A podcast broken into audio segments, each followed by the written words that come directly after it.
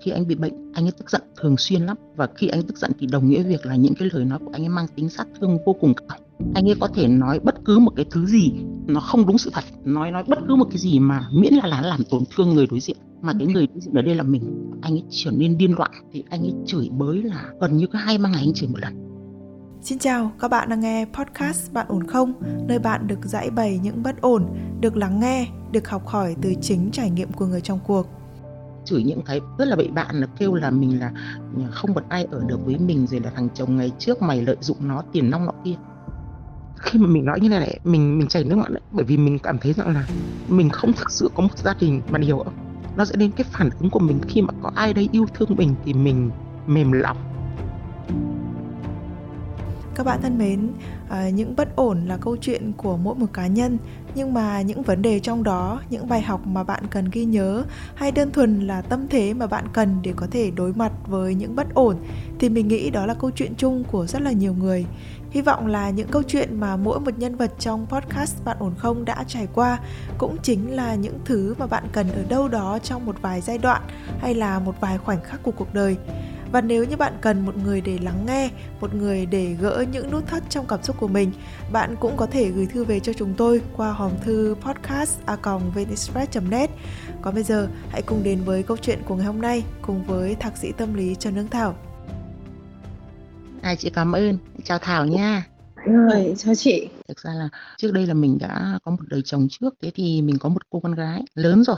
Con gái của vâng. mình cũng gần 30 rồi. Cách được khoảng độ 5 năm thì mình có gặp anh xã nhà mình bây giờ anh ấy thì không sống ở thành phố anh sống ở vùng nông thôn tuy là vùng nông thôn nhưng anh cũng là một cái người cũng là một thằng lớp cũng là có học chứ không phải là ấy thì cuộc sống ban đầu đấy thì nó cũng không có vấn đề gì anh ấy cũng đi làm anh ấy thu nhập cũng ổn thật ra là khi mình đến với anh ấy là mình ở cái tuổi mà mình đã chín rồi thế cho nên là cái điều kiện về cả về vị trí xã hội này kinh tế các thứ của mình là rất là ổn. Mình cũng nói thật luôn là ở cái tuổi này rồi là cái nhu cầu về giới tính mọi kia là không có hoặc là có vâng. rất ít không đáng kể. Tóm lại là cái nhu cầu của mình là chỉ cần tìm một người bạn đời để mà chia sẻ để tóm lại là cùng nhau đi về già thôi. Thì anh ấy vâng. rất là chịu khó cũng kiếm ra tiền. Công việc thì của anh ấy thì là anh cũng là một chuyên gia trong cái lĩnh vực của anh ấy. Nhưng anh có một cái đặc điểm là khi anh ấy nóng tính lên là anh ấy mất kiểm soát về lời nói lần đầu tiên anh gây sự với mình là mình đã rất sốc bởi vì mình nói thật mà nói là mình là một người người học hành rất là tự, có học đàng hoàng thì thế. Mình không quen ăn nói như vậy.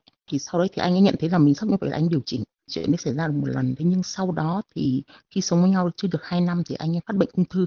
Thật ra là ung thư nó chưa phải là đến giai đoạn quá nặng. Nó là ở giai đoạn giữa thôi. Tóm lại là hy vọng là điều trị vẫn là là ok không có gì cả. Nếu như điều trị tốt vấn đề nó nằm ở chỗ là từ cái việc mà anh ấy luôn luôn khi mà anh rất dễ tức giận và anh ấy nói mất kiểm soát đó thì mình mình hiểu ra một điều là có lẽ là anh là thần kinh là tổ diện hơi yếu hoặc là cái gì đó mình không biết nữa nhưng tóm lại là khi anh bị bệnh anh ấy tức giận thường xuyên lắm. Và khi anh tức giận thì đồng nghĩa việc là những cái lời nói của anh ấy mang tính sát thương vô cùng cao.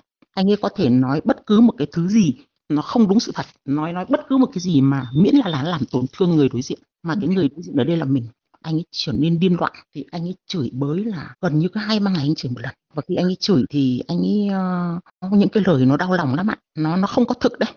Thậm chí là những lúc anh ấy chửi những cái từ mình thực sự là mình không nghĩ rằng một ai có thể dám nói mình như thế. Khi mình ra ngoài đường nên mình mọi người rất là tôn tôn trọng mình. Mình không bao giờ mình gặp một ai nói như thế cả thì anh ấy nói những cái lời nó nó vô cùng đau lòng nó mang tính trả đạp vô cùng nhưng mà cái mình muốn nói đây là hai cái cô con gái đặc biệt là cô đầu không hề đến thăm một lần nào trong suốt cả một cái thời gian điều trị đó. Vâng. đau đớn tủi nhục có tất cả mọi thứ có như thế thì đưa đi bệnh viện suốt mà nó vào cái thời điểm phong tỏa nữa đấy thì nó vâng. khó khăn vô cùng. Tức là nó đã rất khó khăn nếu là ngày thường nhưng mà nó thêm cái thời điểm là dịch bệnh đó thì nó khó khăn lên gấp rất rất nhiều lần. Thật sự với bạn là nếu chỉ là chăm một người ung thư đã là khổ lắm rồi thế nhưng mà lại còn phải chịu đựng cái tính cách của người ta nữa đó. Mình nói thật lòng là mình rất nản. Quan điểm của mình là mình không buông tay khi mà người ta khó khăn mình không nghĩ rằng là mình đẩy người ta, mình bỏ người ta khi người ta khốn cùng. Nhưng mà thực sự là mình không có chung con cái, không chung tài sản thì nó, mình nghĩ rằng những người khác ở cái hoàn cảnh ấy rất là khó để ở lại. Thế nhưng mình đã ở lại, nó dần dần thì nó cũng qua, dịch bệnh nó cũng đỡ. Nhưng mà bởi vì những cái lời nói của anh nó găm, tức là những cái lời chửi bới nó rất là đau, bạn hiểu không? Mình nghĩ một phần là bởi vì là cái tính của anh ấy lúc thời điểm ấy nó điên loạn. Thứ hai là cái tính luôn luôn là nóng nảy và thiếu kiềm chế là cái bản chất cái thứ hai là hoàn cảnh nó nó khắc nghiệt thế nó dẫn đến cái chuyện đó. Và thứ ba nữa mình nghĩ là một phần là bởi vì anh ấy có một cái tự mãn là bởi vì anh ấy sống ở vùng nông thôn mà. Thì anh cũng là dạng là tri thức thu nhập thì nó cũng tốt so với xung quanh thế nên là nó có cái tự mãn của bản của người đàn ông. Tất nhiên là mình lý trí của mình ấy, thì mình biết rằng là bệnh tật thì nó dẫn cái tâm lý như vậy. Thế nhưng bạn biết đấy là nó dù gì thì nó mình là một con người nó bào mòn tình cảm ghê gớm thì đến cuối cùng thì sau đây thì anh cũng khỏi bệnh gọi là khỏi thế thôi nhưng mà nó cũng có thể quay lại bất cứ lúc nào mà. Mình nghĩ rằng là đã đến lúc như thế thì mình đã trải qua những cái lúc khốn cùng nhất của anh ấy thì anh ấy bây giờ là cái lúc mà ít nhất người ta cũng phải bù đắp lại cho mình đúng không?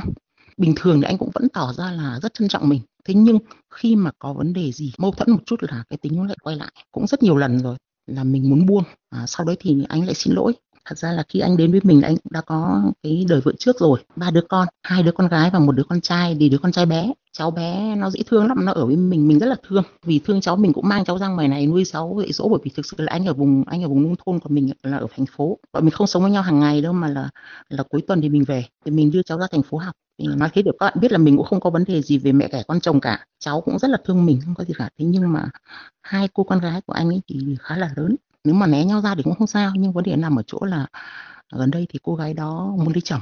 Vì lấy chồng thì cần phải có một gia đình nhà mình ổn định để mà người, nhà người ta đến. Bắt đầu cô quay trở lại nịnh ông bố. Nếu mà quay lại thì mình sẽ không có vấn đề gì đâu. Bởi vì mình mình mình cũng quan niệm rõ rất là rõ là cho dù mình có không ưa, mình nói thẳng luôn, mình nói thẳng là mình không ưa nghe.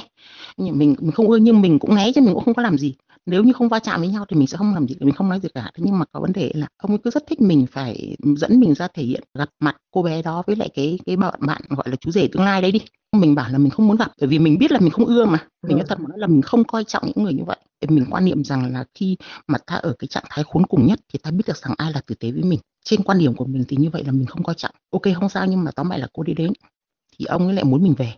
Thì mình đã nói rằng là thôi thì mình không về bởi vì mình cũng nói thẳng là mình cũng không thích mà thế nhưng mà là thôi cứ về đi không có sao đâu. Thế nhưng mà mình cũng không thoải mái tí nào nhưng mà thôi chẳng nhẽ ông bảo rằng là cái cái chuyện cả đời của con gái ông mà mình không có mặt không gặp một lần thì nó nghe nó không hợp lý. Thì thôi ok mình nhịn mình cũng về. Thế nhưng mà khi về xảy ra một chuyện cô bé đó rất là quá đáng. Vì thực sự như mình nói là nhà mình mình có nhà cửa và tài chính của mình rất là ổn ở ngoài thành phố. Mình không có nhu cầu về về nông thôn để để tranh giành một cái nhà cửa hay là một cái gì đâu hoàn toàn không. Thế nhưng mà cô bé về đó thì nó vì là muốn uh, thể hiện ra là mình quan tâm đến bố đó cái cô mình muốn nói là cô bé đó không hề có tôn trọng một tí nào phòng mình, là cái phòng ở của mình nó bắt đầu cô bé đó vào vào trong phòng mình ra vào thoải mái tự do sinh hoạt trong phòng mình và cực kỳ bẩn. Mình không hiểu họ cố tình hay không nhưng nó có những cái nó rất là quá đáng trong làm bẩn thỉu trong trong trong toilet của mình ấy. Cái ấn tượng của mình đã rất không tốt rồi, cộng thêm chuyện đấy đó, thì mình rất khó chịu. Thì mình nói với ông ấy thì bắt đầu ông khó chịu. Ông ấy bảo rằng là mình, ý là mình nhỏ nhen với con ông ấy. Mình đã rất là im, mình không nói gì thế nhưng mà đến cô bé đã ở được ba ngày thì mình đã rất nhịn mới thật mà nói là tự do ra vào phòng mình, gặp mình trong phòng không chào. Thì mình rất nhịn mình đã nghĩ rằng là thôi thì mình đi, nhưng mà ông lại bảo thôi cứ ở lại cố một hai hôm nó về. Thì đến đến ngày hôm sau cô bé nó đi. Hôm đấy cô bé nó lại muốn ghi điểm với bố là đi mua một đống đồ, đám đồ như kiểu là đồ để dọn dẹp các thứ đó. Xong rồi lại bảo rằng là chứ con mua đồ về để mà, để cho mà dọn dẹp, chứ ở nhà này chẳng có cái gì để mà dọn dẹp cả. Trong khi mình nói thật là gần đến năm trời là mình cuối tuần là mình phải về để dọn nhà. Sau khi mà hóa xạ trị là chân tay nó rất đau đớn, thế nên là không làm việc nhà được thế mà mình là một người mình thật là rất là sạch sẽ mình muốn nói thế để bạn hiểu một điều là mình cũng đã rất là muốn vun đắp và xây dựng Vâng. Thế nhưng đồng thời là mình cũng đòi hỏi người người ta là ít nhất cũng phải có một thứ đấy là tôn trọng. Mình không nói gì mình đã im rồi thì cô quá đáng hơn là cô bé bắt đầu vào toilet của mình và lắp đồ trong đó, không một lời hỏi thăm, hỏi ý kiến mình. Tất nhiên là mình không nói với cô bé một câu nào cả, nhưng mà mình nói với ông ông ông chồng mình là tại sao lại như thế mà không không tôn trọng mình. Mình rất bức xúc bởi vì người ta không tôn trọng cái quyền riêng tư của mình tối thiểu. Khi mình nói như vậy đấy thì mình nghĩ rằng là ít nhất ông phải nói nói với cô bé đó. Thế nhưng mà không, ông ấy nổi cơn điên lên. Thì ông ấy, ý ông ấy rằng là mình mình gây sự với con ông ấy đấy. Ông ấy nổi cơn điên và ông bắt đầu chửi bới và cái bệnh của ông ông ấy mất kiểm soát một cách cái mức độ của nó nó nặng hơn những lần trước rất là nhiều đấy. Mà thứ nữa là lần này, là ông ấy chửi bới mình trước mặt cả hai cô con gái của ông đấy cùng với lại cái cậu con rể tương lai đó. Nó đau lòng vô cùng ấy. Khi mà mình kể câu chuyện này với các bạn đấy, mình mình có dũng khí để kể bởi vì mình mình nghĩ rằng là các bạn không biết mình là ai đấy thì mình có dũng vâng. khí để mình kể chuyện đó chứ mình nghĩ rằng nếu như mà mình biết các bạn là ai chắc là mình không dám kể bởi vì nó hổ thẹn vô cùng. Tức là không chỉ chửi bệnh xúc phạm mình vô cùng. Chửi những cái rất là bậy bạn là kêu là mình là không một ai ở được với mình rồi là thằng chồng ngày trước mày lợi dụng nó tiền nong nọ kia. Đại khái thế nên là mày chứ còn mày làm sao mày lợi dụng được ở đây nhà của tao thì con tao nó thích về đây nó làm gì thì làm. À, mày không ở được thì mày biến đi nọ kia. Đại khái là mày tao xong là đuổi mình ra khỏi nhà ngay lúc là 9 giờ tối. Trong khi là bạn cứ tưởng tượng là cái lúc khốn cùng nhất thì mình chăm người ta không một ai ở bên. Thực sự không mình mình không phải là người sẽ rơi nước mắt đâu. Vâng. mà mình nghĩ đến cái những vun vun vén của mình. Mà mình nghĩ rằng sao người ta có thể cứ xử đến thế đi cùng đồng hành một cái chặng đường dài như vậy với một nguyên cái bệnh nhân mà tinh thần minh mẫn cư xử đàng hoàng đó cũng đã rất rất oải rồi. Chứ không nói đến một người mà cứ một hai ngày ông chửi bới một lần rất nhiều lúc mình cũng cứ tự hỏi đấy là sao mình không buông tay đó? Thế nhưng mà thực sự mà nói là mình không được dạy rằng là buông tay người ta khi mà người ta khốn cùng. Mà bạn biết không nhá đã có những lúc mà cái thời điểm đó phong tỏa thành phố mình không đi đâu được mình ở nhà chịu trận với ông ấy mình không ra ngoài nhà mình được mình ở đó và ông chửi bới như thế bạn tưởng tượng xem mình mà mình chịu đựng được. Thế thì bây giờ mà đến cái mức chỉ vì một đứa con 4 năm năm trời đó nó không quay lại mà bây giờ mà nó đối xử với mình như vậy à, biết không là sau khi ông chửi bới mình ông đuổi mình ra khỏi nhà ngay lúc đó ông ấy lục túi của mình ông ấy lột sạch không còn một đồng nào. Ông nổi cơn điên nên mình không dám phản ứng ông bạn biết tại sao bởi vì cái nhà đấy ở vùng nông thôn và cái lúc là 9 giờ tối ông ấy biết rằng nếu như mình không có tiền thì ông nghĩ rằng mình không thể ra khỏi đấy được. Ông ấy đập điện thoại của mình. Cũng may là mình giằng lại được điện thoại. Ông nghĩ rằng với cái điều như vậy ông bắt mình phải nhận lỗi với ông thì ông mới bỏ qua. Thế nhưng mà bạn hiểu rằng là như vậy là cái giọt nước nó là giọt nước cuối cùng rồi. Không mình không nói một câu nào. Mình khi mình thấy nói như vậy là mình mình lắc đầu. Mình chỉ nhìn ông mình lắc đầu. Thế sao ông còn chửi bới là à, mày lắc đầu ở nọ kia gì? Tao nói sai mày cũng phải nghe. Tức là khi ông nổi cơn lên nó hoàn toàn là mất kiểm soát đó bạn hiểu không mình xách túi đi xuống và mình, trong túi mình không có một đồng nào. Mình bắt taxi ngay trong đêm mình về nhà. Hai, ba ngày sau là ông không nói gì, xong bắt đầu ông chửi bới, ông kêu là mình có lỗi nọ kia, cái gì, nếu mình xin lỗi ông tha thứ nọ kia gì ba la ba la thì mình mình vẫn rất là bình tĩnh lắm. Thế nhưng mình cũng chỉ nói là, thì bây giờ nó đã đến thế rồi đấy. Thì thôi thì chúng mình chia tay em đẹp. Bây giờ chính anh đã là người mà đuổi em ra và chính anh đã là người mà lúc mà anh nói rằng là ly dị mà thật sự là đây không phải là lần đầu tiên. Cứ mỗi một lần ông nổi cơn điên lên, ông bảo ông ly dị còn thì lúc mà hết cơn điên thì ông đi đâu cũng kể, ông rất tự hào vì mình nọ kia gì đó, đại khái là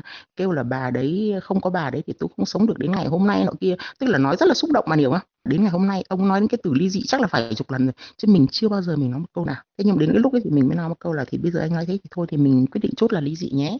Thế thì mình bảo là bây giờ em sẽ là, làm giấy tờ anh ký. Thì ông bảo là, ok, về đây tôi ký hết. Thế mình bảo là, không, nhưng vấn đề nằm ở chỗ là cái thủ tục là nó cần phải ra xã, nó xác nhận cái giấy tờ để khái gì gì, mình hỏi luật sư rồi mà. Tòa án họ sẽ gọi và anh sẽ phải ra tòa một lần. Thế bắt đầu ông kêu là, ông không ra, ông không hợp tác, không làm giấy tờ, không gì cả. Thế mình nói mãi thế, ông bà chứ, bà thích thì bà đi mà làm, bà thích bà đi mà bỏ. Bởi vì thực sự mình mình cũng chẳng muốn giải quyết, mình cũng không muốn gặp nữa, bởi vì đã đã đến mức như thế thì mình cũng không cần gặp. Mình gọi luật sư thì mình, nhiều luật sư giải quyết các thứ. Thì luật sư nó làm thì dễ rồi, đơn giản mọi thứ mà ok, không có gì cả. Nhưng sau đấy thì bây giờ ông ấy nhìn thấy vấn đề là sẽ là ly dị thật. Thì ông bắt đầu ông nhắn tin, ông nói chuyện các thứ. Ông kêu là ông xin lỗi. Mình, lúc mình mới nói một câu là cũng rất nhiều lần là anh ấy của với em em cũng rất nhiều lần em bỏ qua bởi vì em biết một điều là cái bệnh của anh như thế. Nhưng mà lần này giọt nước nó tràn quá xa rồi, bởi vì anh làm điều đó trước mặt bao nhiêu người thế nên chắc là không có con đường nào quay lại nữa. Thì bây giờ ông im ông không nói gì. Sau ông bảo rằng là ông có lỗi nọ kia cái gì gì đấy. Ông vẫn nhớ những cái lúc khó khăn nọ kia gì mình ở bên ông nọ kia. Thì mình bảo ok biết được như thế thì tốt rồi. Thì nhưng mà thôi thì cứ chờ mấy hôm nữa rồi là luật sư họ làm chứ mình cũng không về nữa mà. Thế nhưng mà về thì mình nói chuyện. Thì con mình ấy, nó mới nói nó bảo là lúc mà người ta tử tế mà lúc người ta, tức không phải lúc người ta mọi thứ đều ổn, mình bỏ được không sao, nhưng bây giờ lúc như thế này thì sợ mang tiếng đó khi mà ông đấy ở trong đấy thì thằng cô bé là nó 14 tuổi, nó không phải làm gì, nó không chăm sóc bố nó được. Cái bệnh của ông đó, mặc dù là chữa khỏi, thế nhưng mà cái đợt vừa rồi nó có dấu hiệu nhỏ là nó có khả năng nó quay lại. Thì mình biết một điều là với kiểu sinh hoạt bừa bãi như thế mà không có người chăm sóc thì sớm muộn nó cũng sẽ quay lại. Mình cứ nghĩ mãi, mình nói thật, hai ngày hôm nay mình không ngủ được với một cái người như mình như mình hiểu một điều. Nếu như mà mình không có một người chăm sóc ấy, thì mình tin một điều là bệnh ông sẽ quay trở lại và ông sẽ chết sớm. Cái đấy là mình sẽ rất thật sự mà nói là đến cái thời điểm này mình không hiểu mình đang nghĩ gì. Đấy là lý do mà mình nói chuyện với các bạn. Khi mình ra khỏi đấy mình nói thật với bạn là mình rất là hề hà bởi vì mình biết một điều rằng là ông ấy sẽ nhận được quả báo. Mình nói thật nói là cái lúc thời điểm đó là như thế. Vâng. thế nhưng mà bây giờ sau một thời gian khoảng độ chục ngày rồi thì mình bình tĩnh hơn thì mình cái cảm giác hỉ hả nó biến mất, nó rất ngạc nhiên là nó đã biến mất. Nó thay bằng đấy là một cái sự xót xa. Tự nhiên mình không có cảm giác vui. Đâu đó mình có cảm giác dây dứt. Mình lấy ông ấy thì mình cũng mong rằng có một người đi cùng với mình đến hết cuộc đời để mà bầu bạn. Nhưng mà bây giờ mình cảm giác là cái đấy nó không nó không thể thực hiện được. Nói chung là khi mà sức khỏe bị bào mòn thì tinh thần của người ta suy sụp, đấy là cái điều mà ai cũng hiểu được. Để nó có thể dẫn tới được là những cái chuyện mà anh ấy có những cái cư xử mà nó bị khác thường hoặc là nó không còn tốt đẹp nữa thế tuy nhiên thì khi hai anh chị đến với nhau á, là là mình có cái thời gian tìm hiểu có dài không? Và tại sao chị lại quyết định là sẽ về chung với anh? Tại vì hai người khoảng cách cũng tương đối xa như thế. Cơ duyên nào đưa hai người đến với nhau? Thực ra là khi mình gặp anh ấy mình nói chuyện với anh ấy thì mình mình ý thương. Tức là ngoài những cái lúc mà ông ấy à, nổi điên ra thì ông là một người thứ nhất là dễ thương thứ hai có trách nhiệm và thứ ba là rất là chịu thương chịu khó thì mình thương cái tính cách đó và đồng thời mình nhìn thấy một bố một con cái cậu con trai bé đó thời điểm đấy mình đã thấy là chỉ có một bố một con chứ không có hai cô gái kia. Thứ nữa là mình cũng nói thật luôn một điều ấy, mình không phải là một cái người mà mình có một cái tuổi thơ hạnh phúc. Mình nghĩ rằng đấy là điểm yếu của mình. Mình sống trong một gia đình mà bố mẹ mình cũng rất là trọng nam khinh nữ. Tất cả những cái cố gắng của mình ngày hôm nay chưa bao giờ là một cái điều mà mẹ mình ghi nhận cả. Tóm lại là nhà mình không phải là một nơi cái tổ ấm để mình trở về đấy. Thế cho nên là mình nghĩ rằng là cái đó đấy khi mà mình nói như này này, mình mình chảy nước mắt đấy, bởi vì mình cảm thấy rằng là mình không thực sự có một gia đình mà điều nó sẽ đến cái phản ứng của mình khi mà có ai đây yêu thương mình thì mình mềm lòng. Tóm lại thì con người ai cũng có nhu cầu tình cảm hết chị. Không ai là không có cả và không ai có thể nói được là tôi hoàn toàn lý trí, mạnh mẽ, không có bị ảnh hưởng bởi tình cảm. Ai cũng sẽ bị cái đó. Quan trọng là ít hay nhiều bởi vì xung quanh người ta có đủ đầy những cái khác để nó lấp vào cái chỗ đấy hay không? Ở bây giờ của chị thì chị chỉ có mỗi từ cái phía cô bé gái nhà mình phải không đúng rồi thì bây giờ không con mình thì bây giờ nó như mình nói đây là mình mình rất là ổn con gái cũng ổn mình sắp có cháu rồi. Thực sự mà nói là mình không có lý do gì để buồn. Ngoại trừ thì tại vì tất cả mọi thứ nó ổn thì cái nhu cầu kia nó lại càng trở nên mãnh liệt chị ơi. Tức là. Dạ. khi mà người ta bị thiếu cái gì đó thì người ta sẽ đi tìm nó mà khi mà người ta thiếu rất nhiều thứ thì người ta sẽ phải phân tán tâm trí để người ta đi tìm rất nhiều thứ. Thì lúc đấy cái vấn đề này nó sẽ nhẹ lại. Nhưng trong khi chị đủ đầy quá rồi, thế là chị lại càng cần phải đi tìm cái mình thiếu đấy. Đấy nó là vấn đề. Người ta tưởng là à tôi thiếu rất nhiều thì tôi sẽ khao khát thế này thế kia, nhưng mà không. Tức là khi tôi thiếu rất nhiều, tôi phải chia tâm trí của tôi ra để tôi đi tìm rất nhiều thứ khác nhau nhưng bây giờ tôi lại bị đủ à, tôi lại tôi lại có tôi lại có đủ đầy tất cả các thứ và tôi chỉ thiếu đúng một thứ đấy thôi. Thế cho nên là cái đấy nó lại càng trở thành cái gai nhức nhối ở trong lòng mình và mình cứ đau đớn đau đớn về nó hoài. Chứ còn nếu như mà mình chia được tâm trí của mình ở ừ, chỗ này một chút chỗ kia một chút mình cứ hoang hoại thì nó sẽ cái nhu cầu nó không mãnh liệt bằng cái việc là mình mình chỉ có mỗi một mình nó. Thế thì với cái người đàn ông này ấy, thì trước kia ấy, khi mà hai người có tranh cãi như vậy ấy, thì chị có bao giờ tỏ ra cái thái độ quyết liệt hoặc là có một cái gì đấy để cho anh ấy có giống như là một cái việc là để anh biết được là nếu anh còn tiếp tục làm như vậy nữa thì cái hậu quả sẽ xảy đến và thực sự xảy đến hay không hay là chị luôn nín nhịn? Không thật ra mà nói thì mình không thuộc tiếp người lín nhịn. Đặc biệt là mình là một người mà rất ưa sự công bằng. Thật ra là mình cũng đã cảnh báo một số lần rồi. Mình là một người mà có những cái giá trị của riêng mình. Cho nên mình chỉ ở với một người khi mà người ta tôn trọng mình. Mình nói rất rõ điều đó. Vâng. và nếu như mà không tôn trọng mình thì mình sẽ không ở được thì anh ấy xin lỗi mấy lúc ấy mình cũng nghĩ rằng thôi thì mình cũng tha thứ nhưng sau đó thì đến cái đoạn bệnh tật.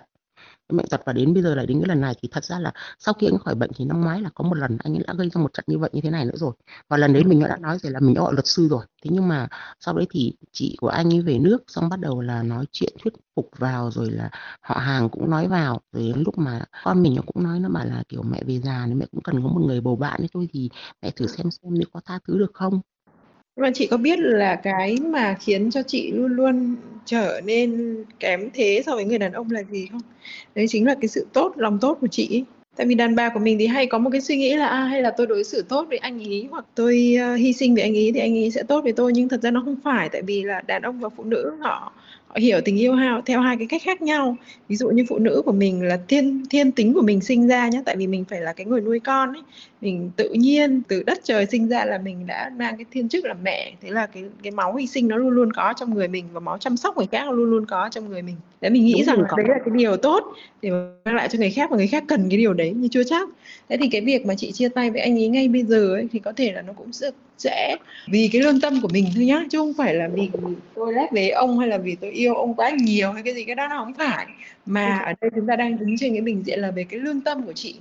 Nó không cho phép mình làm một cái điều phũ phàng khi người ta đang ở trong cái giai đoạn quá khó khăn.